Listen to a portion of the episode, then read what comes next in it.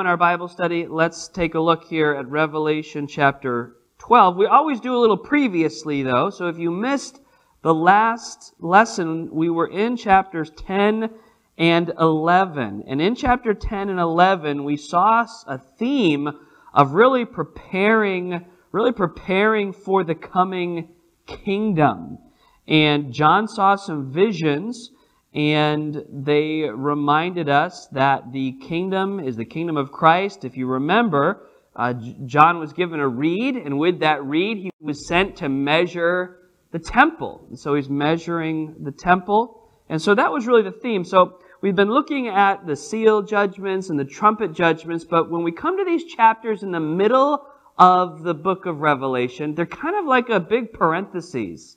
In other words, we have this chronological sequence of events that are unfolding in these last days.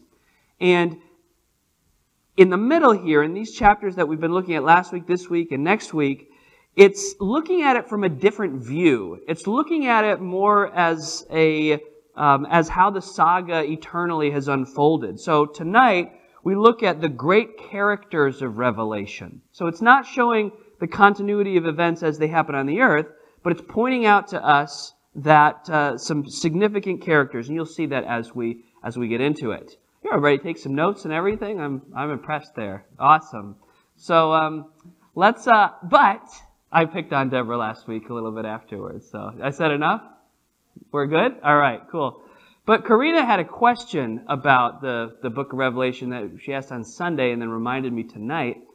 And do you remember a couple weeks ago we talked about the fact that you know, all of these events in Revelation are um, focusing on the nation of Israel primarily. We see the rapture of the church, and then we see God's attention drawn back to the nation of Israel.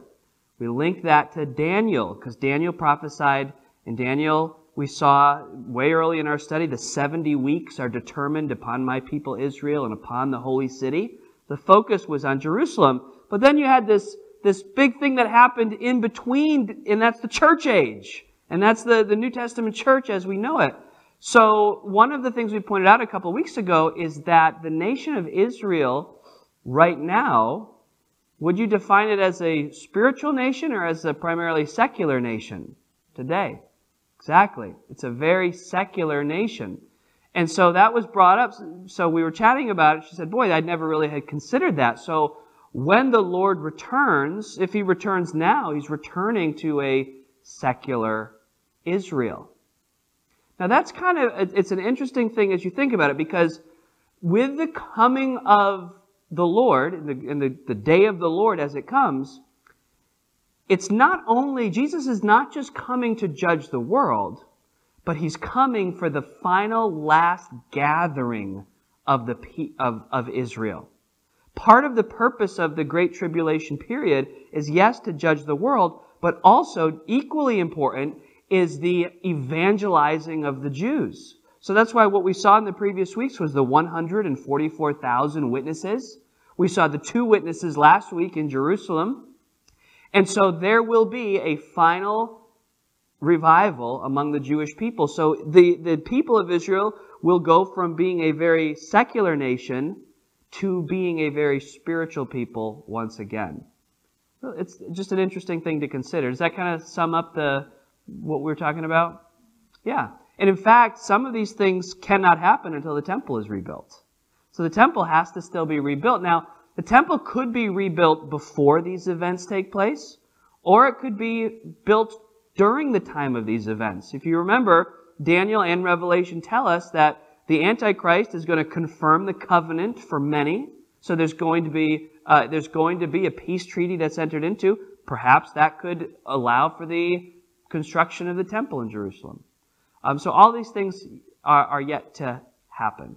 There were some somebody else had thoughts or yes.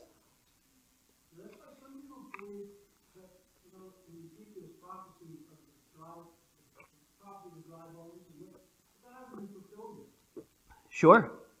So if you don't.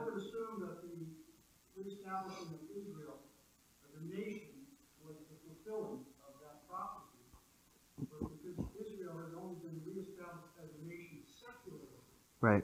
They have not been reestablished as a nation Sure.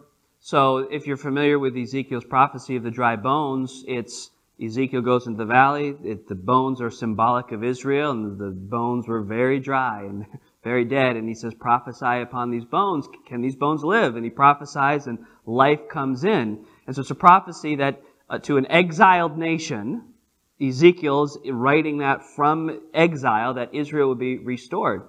Well, we've seen glimpses of that along the way. They were, they, Cyrus sent them back to rebuild Jerusalem, and now in um, in, our, uh, in our modern era, the nation has once again been reestablished. But you're right, there is no spiritual life that's been breathed in nationally to the nation of Israel yet. But that will be, that's the, again, Daniel's 70th week. And this is a key to understanding the, these prophecies, is that they are given to the Jewish people. Yes, sir.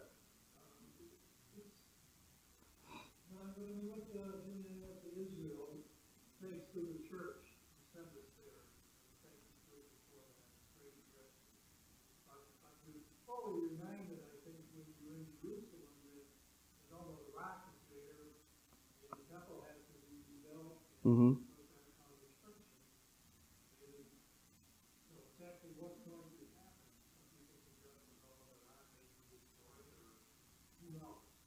Right, because as things are right now at this moment, they're not allowed to build a temple there.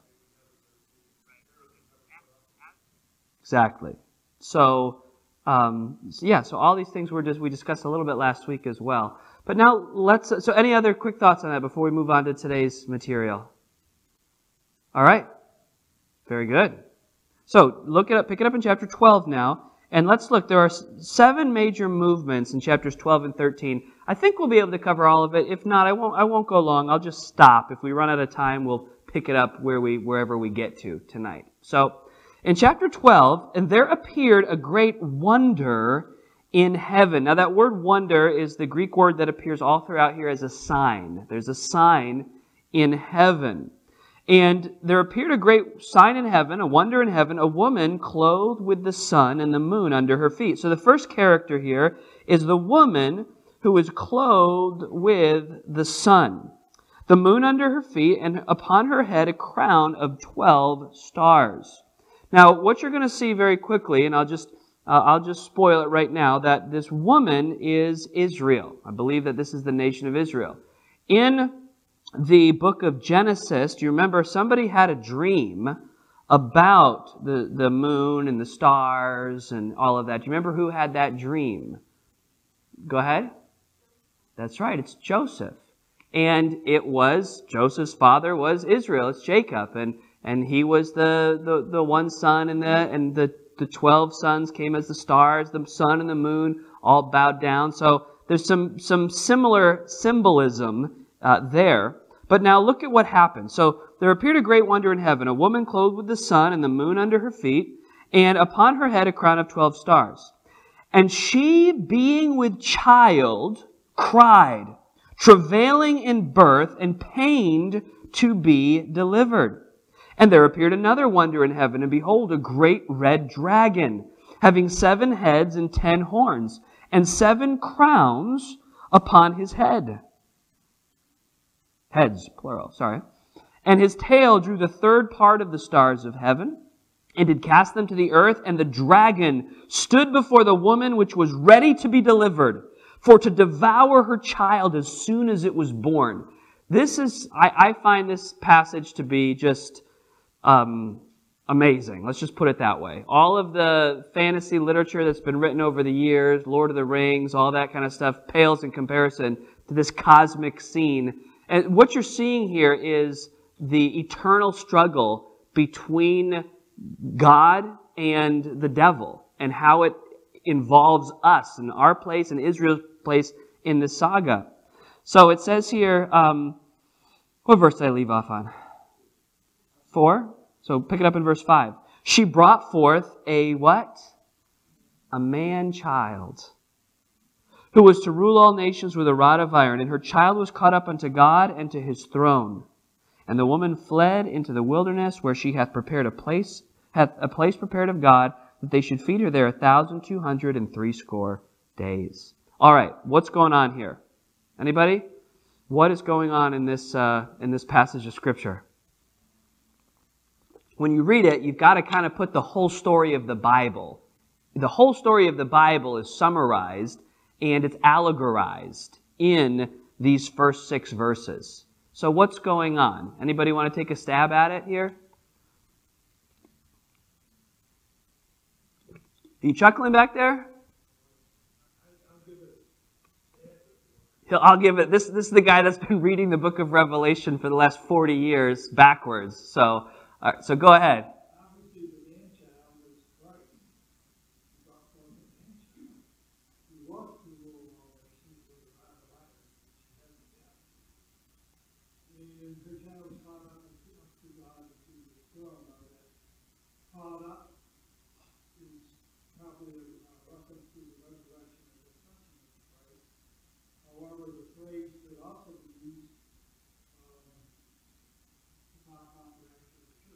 True. Yeah.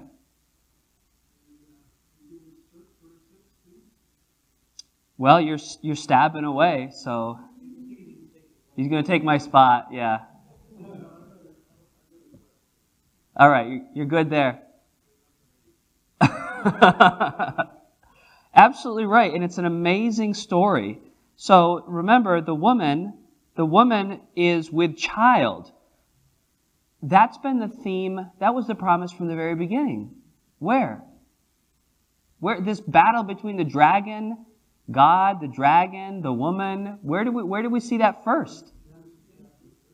Genesis chapter 3 and verse 15 that the serpent would that the, the seed of the woman and the, uh, versus the serpent that the, the seed of the woman would defeat would crush the head of the serpent but the serpent would bite the heel of the seed of the woman, not the, and then also the idea that there has to be a, has to be a man, the, it's the God man, Jesus is the God man, so this is, this is speaking of this. Now Israel, I think it's specifically, it's Israel, because the whole purpose of Israel, as the chosen people of God, people forget this often, why, what was the purpose in Israel being the chosen people of God? To bring the Messiah to bring salvation, to be the light for all of the world. So God chose a people to bring his son into the world to bring salvation. But the devil knew this. And so what happens is, as the woman, again, it's all, this is figurative, this is allegorical, it's making us think of different Bible passages. As the woman is about to be, is about to deliver, so Israel, but also Mary, obviously, we, we see some some thoughts there. But when she's ready to be delivered, the dragon is waiting there to devour the child. Did we see that happen? When?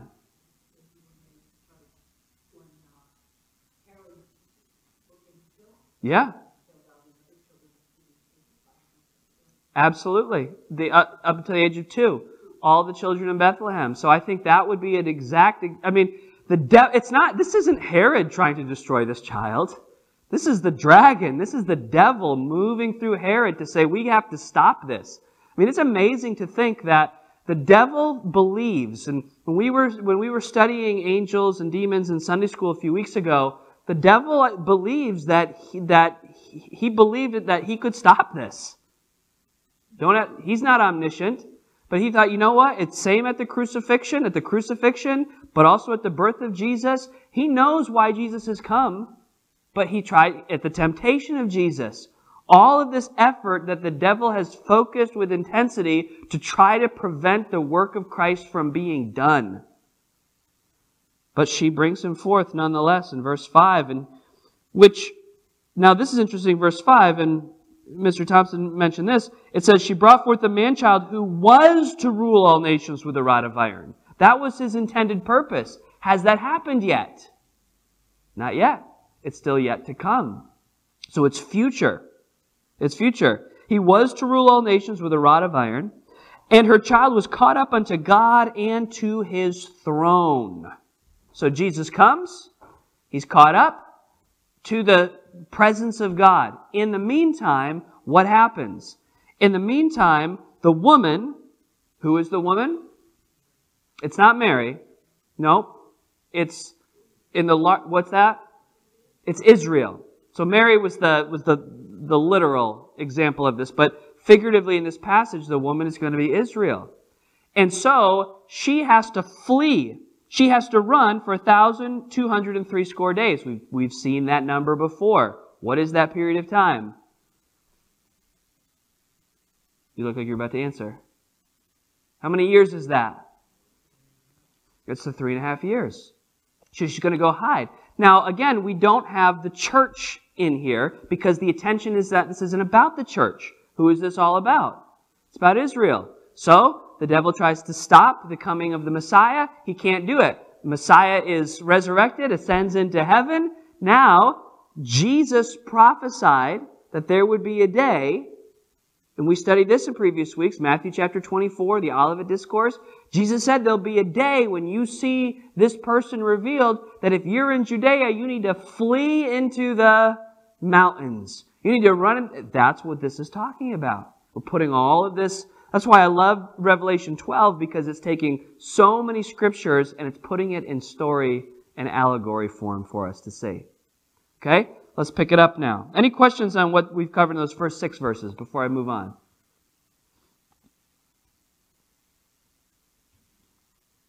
Okay, let's move on.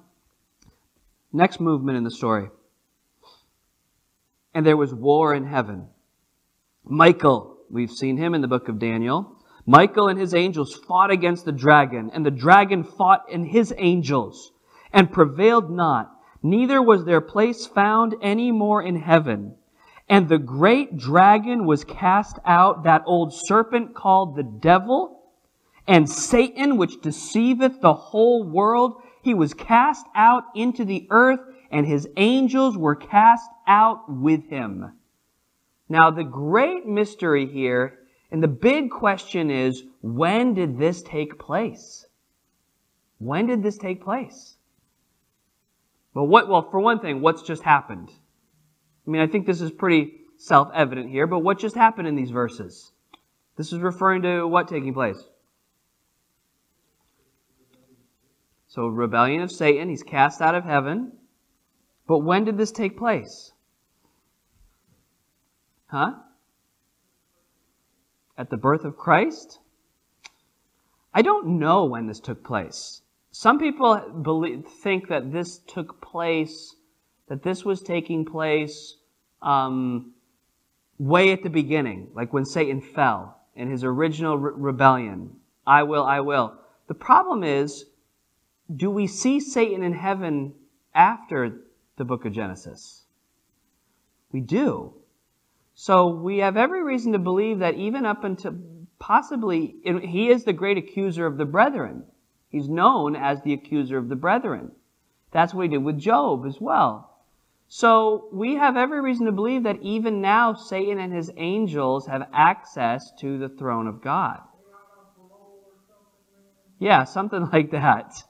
Yeah, they're, they're, paroled is actually a, an interesting way to look at it because they have a sentence and their sentence will be fulfilled, but they have free reign now. But something has happened.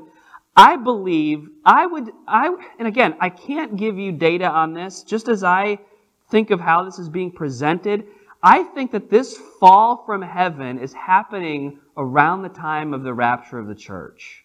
Now, again, I can't tell you that conclusively. But, but my best guess at it would be this is all taking place because the day of the Lord is coming. Satan's access has now been removed. He's cast down to the earth, and then what do we see happening on earth? Literally, all hell breaks loose on earth. We see demons released from the depths of the earth. It's almost as if what, how I see this happening is, is the Lord saying, All right, you're out of here, you're gone and a third of the stars of heaven. That would, the stars of heaven would be a reference to angelic beings, but these are fallen angelic beings. They're all being, they're all being brought down. Now, can I say that for sure that's when this will take place? I'm not sure. But I do not think it, would be very difficult to say that this took place way back in the book of Genesis. I don't see that scripture lining up with that. Um, either way, at some point, Satan is going to be cast to the earth. This will be his his dominion. He will not be allowed into the presence of God, the angels that were with him. And then in verse 10, Oh, here's another reason I think that this is a this happens shortly after the rapture. Because verse number 10, as soon as this happens, it seems as if people witness this.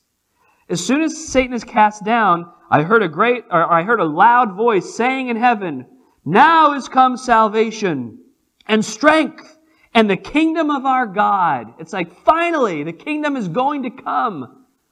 The kingdom of our God and the power of his Christ. For the accuser of our brethren is cast down, which accused them before our God day and night. And they overcame him by the blood of the Lamb and by the word of their testimony. And they loved not their lives unto the death. Therefore rejoice, ye heavens, and ye that dwell in them. But woe to the inhabitants of the earth and of the sea. There's a great celebration in the heaven, in the sphere of heaven, but great sorrow in the sphere of earth, because now all of the fury of, Luc- fury of Lucifer has been unleashed on the earth. And God's judgment will come to the earth as well.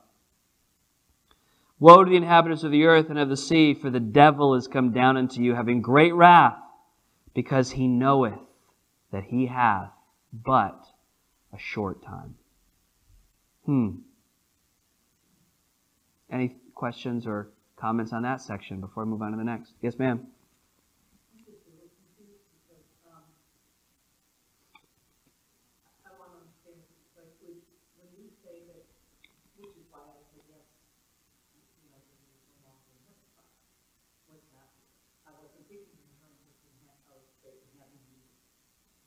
Access? Sure.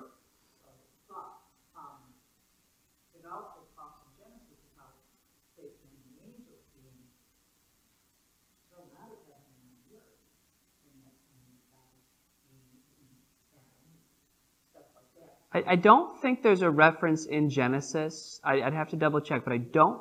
I don't think there's a reference in Genesis to the to the devil being cast out of heaven. We see him on the earth.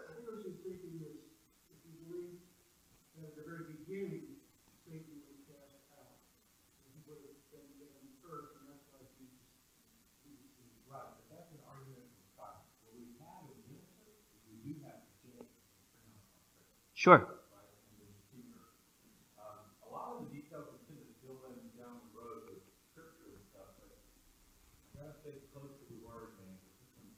Well, that's a good point. When you read in Genesis chapter 1 through 3, you get, you you, you've, you arrive with the Garden of Eden and the evil, the subtle serpent, but there's no explanation of how the serpent got there. That's what you're saying, right? There's no explanation of how I got there. You start to read in Isaiah, you start to read in Revelation, and then people start to piece together, well, this must have happened at this point, at this point, at this point. So we've, so sometimes what'll happen is you'll hear somebody teaching on the book of Genesis, and they'll make a reference to something that's in a later book, but we, our minds sometimes think that that's what it said in Genesis. But it didn't actually say that. We have to harmonize the different accounts. So, well, I mean, the,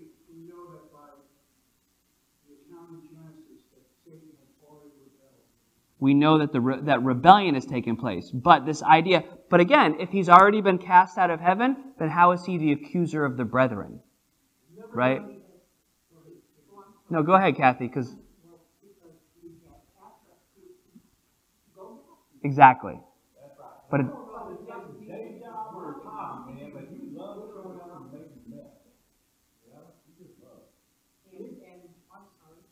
go ahead. We want Kathy to finish. You're good.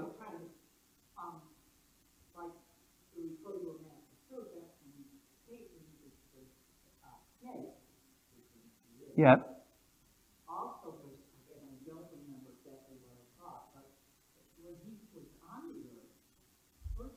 Also,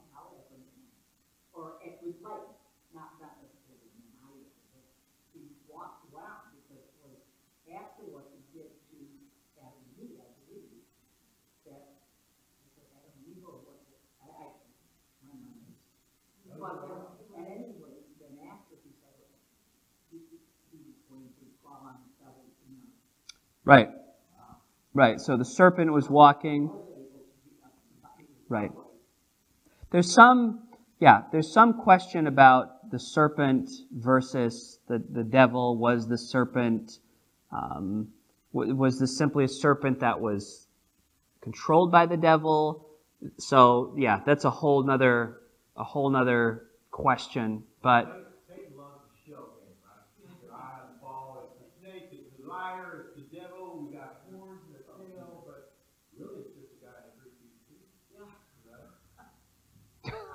yeah. I I think so let's get back to no no no no. You're keeping us awake. You're keeping us all awake on this uh, on this Wednesday night. So back to the original question, which is what is taking place here in the book of Revelation. I think what you're seeing is Satan's, however we want to define it, his access to heaven is completely eliminated. He will never be allowed in the presence of God again he has been cast down. And all of heaven says, finally, hallelujah. And the earth, woe to the inhabitants of the earth. But today, he still exists. He still has access to heaven as the accuser of the brethren. There's a great poem by, uh, I think it's called The Accuser, or My Advocate. It, look it up, write it down. It's by Martha Snell Nicholson. Um, My Advocate. Go ahead. I'm going to look that up, but go ahead. What were you going to say, Mike?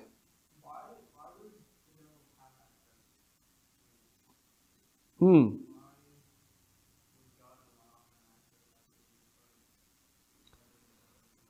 We do not know. I mean, there's some questions that I don't think, I just, I don't think we can understand. I mean, why, the whys of all of this are, why does God choose these methods to do it this way? All that we know is that his, his, he has two goals, and that is the redemption of a people and the magnification of his glory. So everything that God is doing is to redeem a people to resound to his glory. So we need to remember that that's a twofold objective, and so everything he's doing is for those for those purposes. Some people will just focus on you know everything he does is for his glory, which is true, but you kind of miss the point that throughout all of human history, his point has been to call a people to himself. Call a people to himself that will resound to his glory. Go ahead. So, if we look at the cosmic court case we see in the book of the Son's God, the throne room of God, says Peter. Yep. He's an accuser. Right. But God makes the accusation of righteousness. Mm. Sure. So who's going to testify for God? Well, Job. Job will testify. Job will testify and he won't be moved with the accusations that come out. You know? So there's Mm.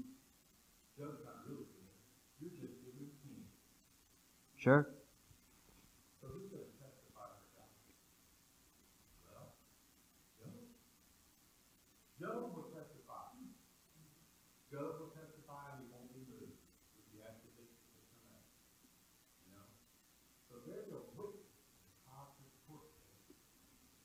But there's a there's another witness, which is First John two, if any man sin, we have an advocate. We have an advocate. We have Jesus Christ, the righteous, the perfect advocate, the perfect one to plead our case. That's actually, in this context, that's what uh, Martha Snell Nicholson wrote about, speaking about this accusation and what we're reading. This is what she, the words she penned. They used to have it memorized, but no longer. Martha Snell Nicholson. I sinned.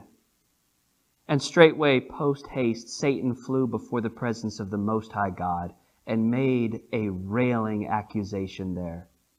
He said, This soul, this thing of clay and sod has sinned.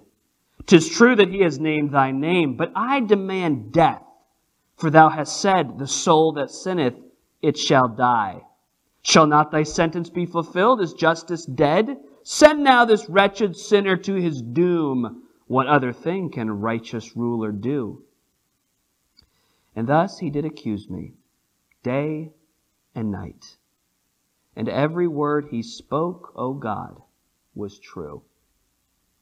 Then quickly one rose up from God's right hand, before whose glory angels veiled their eyes. He spoke, Each jot and tittle of the law must be fulfilled. The guilty sinner dies. But wait. Suppose his guilt were all transferred to me, and that I paid his penalty. Behold, my hands, my side, my feet. One day I was made sin for him and died, that he might be presented faultless at thy throne. And Satan fled away. Full well he knew that he could not prevail against such love, for every word my dear Lord spoke was true. My Advocate by Martha Snell Nicholson. I always love that. Just a powerful poetry. But there's a day when he will not even be allowed to accuse anymore, and all the earth rejoices. Verse 13, let's pick it up there. Yeah, go ahead.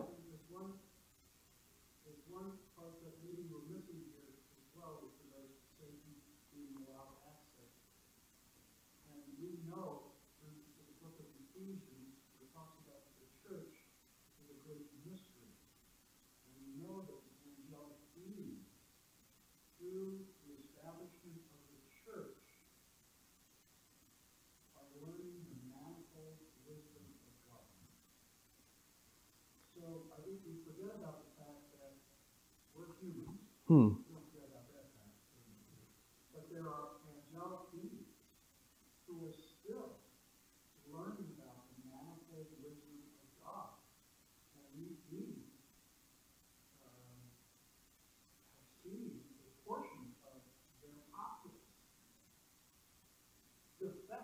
Right. God against the Creator. So, I, you know, like it says in, it says in First Corinthians, now we look through a glass darkly. I think there are just some things that we don't entirely understand that are going on around us because we're human. I think sometimes we think we can get it all figured out. And we can't. Yeah. I, I think that's a really good point. And then the other possibility that, yeah, we are not the only created beings. There are angelic beings who are also created to worship and serve God. And is it possible that as the angels observe what God is doing with us, that it is inducing greater worship from them to God? That's an interesting thought right there. So, all right, let's go to verse 13. Obviously, we're not going to do chapter 13 tonight, so let's finish up with this last section of chapter chapter 12. Oh, I'm sorry. Yes.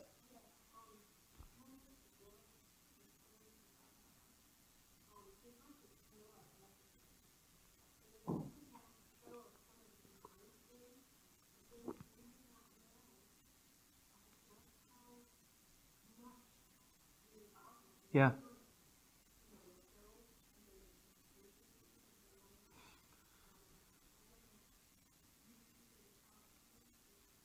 Screwtape Letters by C.S. Lewis. Yeah. Right.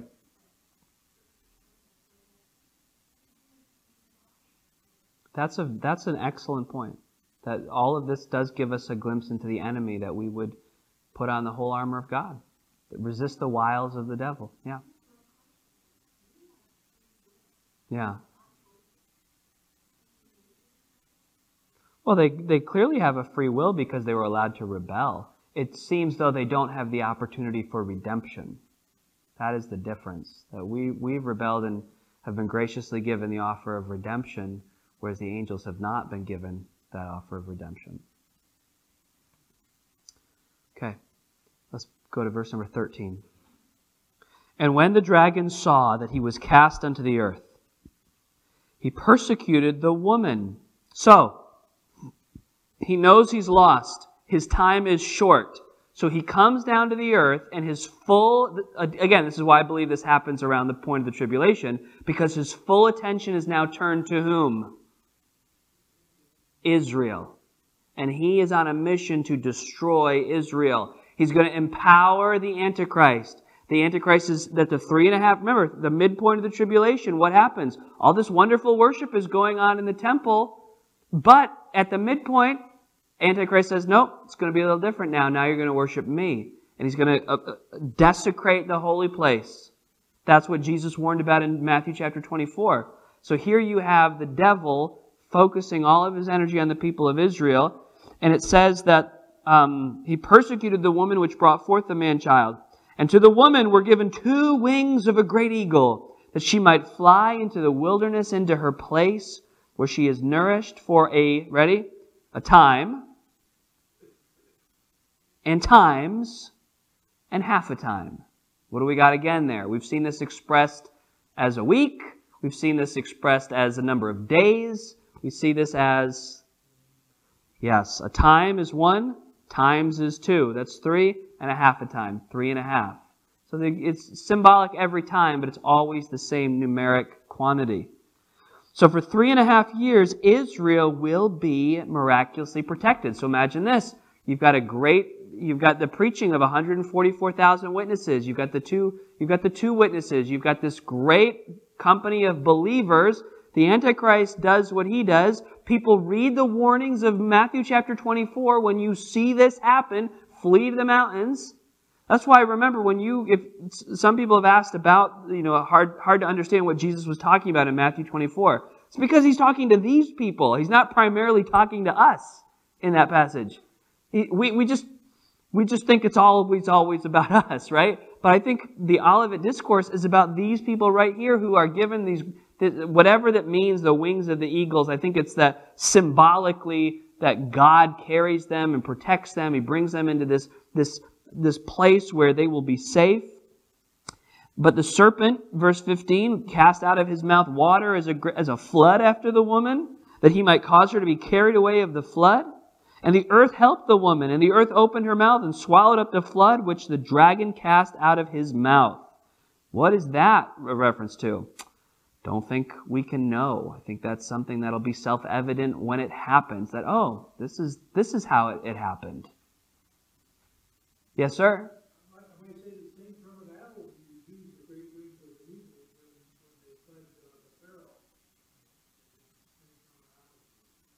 Oh, okay what's the Exodus? Yeah, I think I have a note there in my Bible. Exodus 19, verse 4. Does that sound right to you?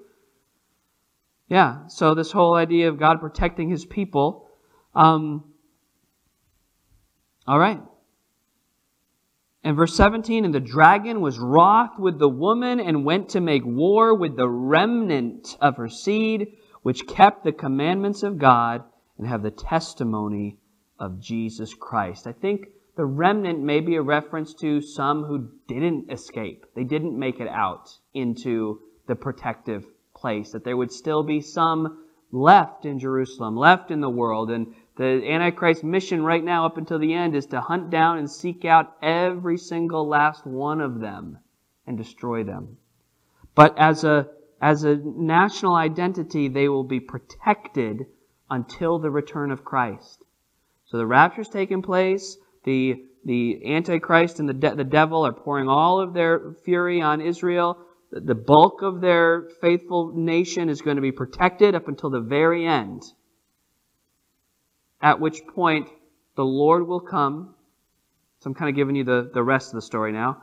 At which point, the Lord descends from heaven at the Battle of Armageddon, defeats the, the armies. We'll see that actually in chapter 13 next week in chapter 14 maybe, I can't remember which one.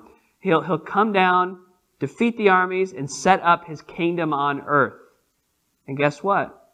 These believing Jews that have been hiding out, they don't die and go to heaven. They literally just walk out of their safety and they enter into this new kingdom in Jerusalem.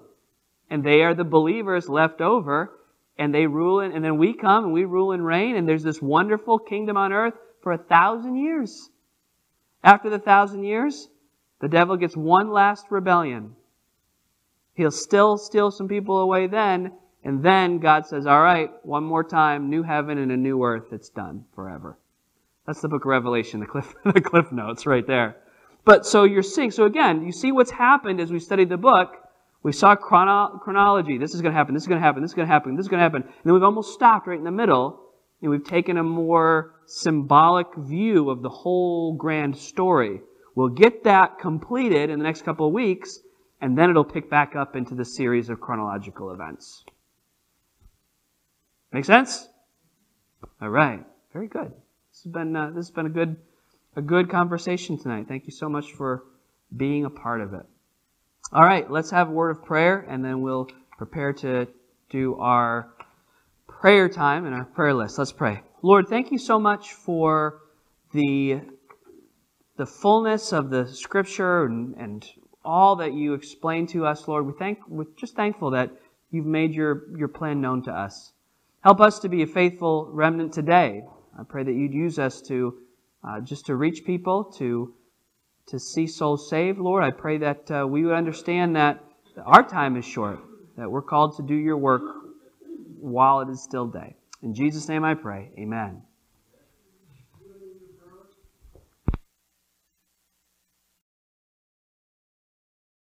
We are so glad that you've taken the time to join us today. If you've been blessed by the message, or if you have placed your faith in Jesus today, we want to hear from you. Maybe you still have questions about what it means to have a personal relationship with Jesus. Please let us know, and we would love to answer those questions from the Bible.